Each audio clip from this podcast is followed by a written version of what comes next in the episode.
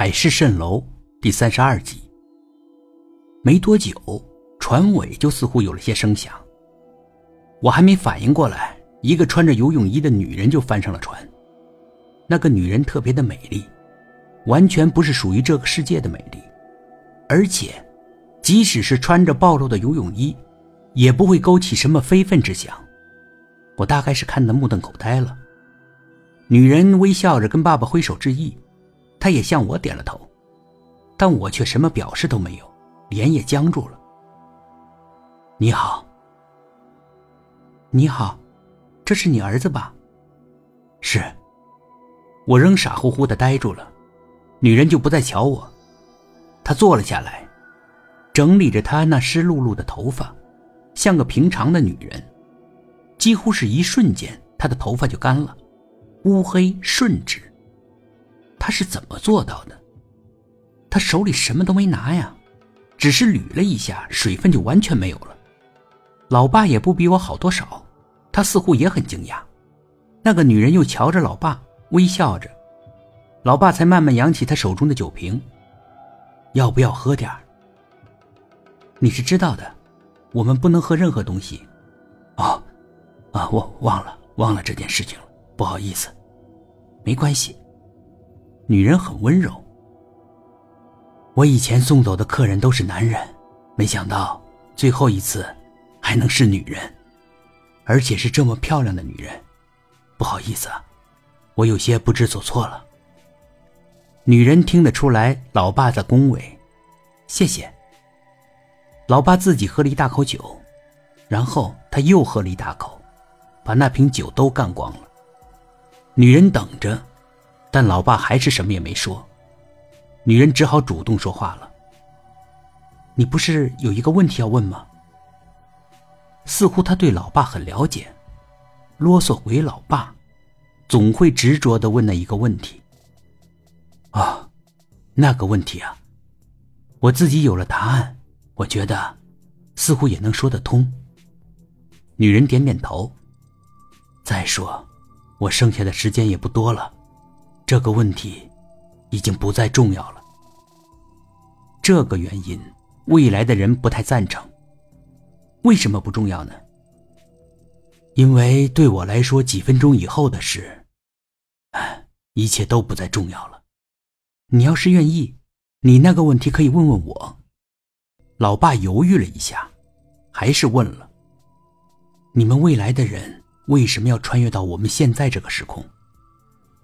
女人招招手，老爸走到她近前，女人在他耳边说了两句，老爸的眼睛瞪大了，他似乎恍然大悟，原来是这样，原来是这样。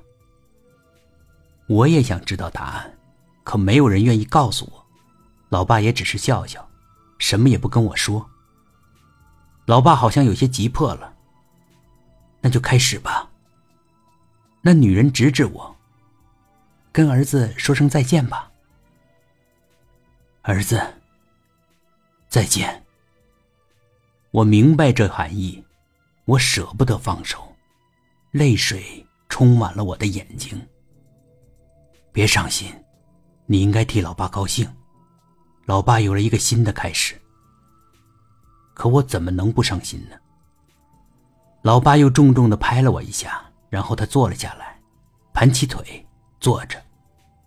奇怪的是，我也不由自主的在他旁边坐了下来，姿势跟老爸一模一样。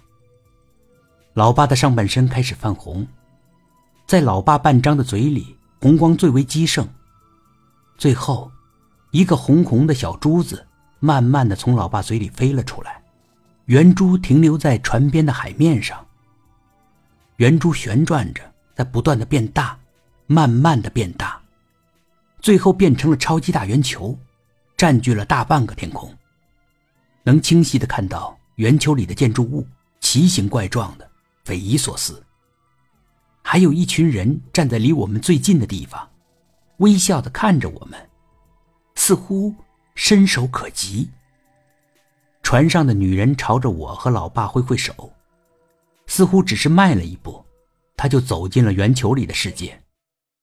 他变了，他的长头发不见了，他竟然是一头短发，游泳衣也不见了，取而代之的是一身闪亮的裙子。他朝我和老爸微笑，挥手，可我全身僵直，什么也做不了。老爸也和我相似，他也连笑都笑不出来。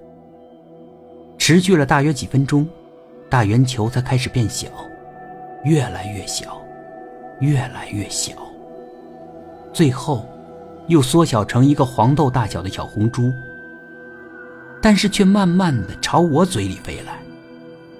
我的嘴不由自主的张开了，老爸似乎也能动了，他对我点点头。我的嘴张得更大了，小红点飞了进来，我全身上下感到一阵前所未有的灼热。